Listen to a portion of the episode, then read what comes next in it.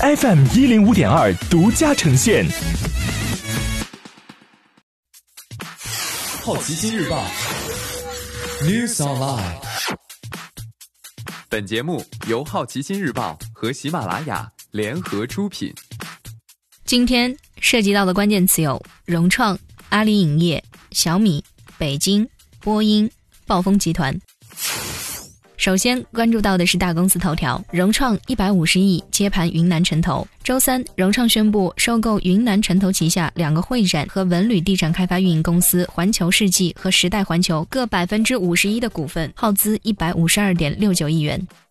阿里影业半年收入十五点零一亿元。阿里影业周四发布截止二零一九年九月三十号止六个月的中期业绩报告。报告显示，期内阿里影业收入十五点零一亿元人民币，去年同期为十五点三二亿元，同比下滑百分之二点零二。亏损则自去年同期的四点八九亿元，同比收窄百分之四十四至二点七六亿元。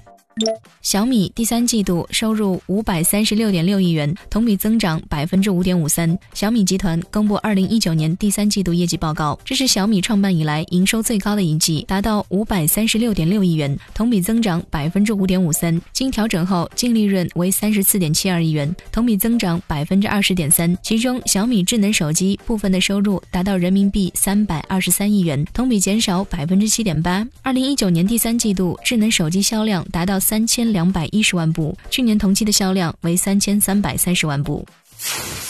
今天你不能错过的其他新闻有：十月中国工业企业利润同比少百分之九点九，跌幅进一步扩大；北京明年五月起实行垃圾分类新规；波音七三七 MAX 的回归将再次推迟；暴风集团称公司业务已陷入停顿。以上就是今天好奇心日报 New Sunlight 的全部内容。也欢迎你把刚才的收获告诉周围的朋友。好奇心日报 App，高颜值新闻媒体，让好奇驱动你的世界。我是施展，下次见。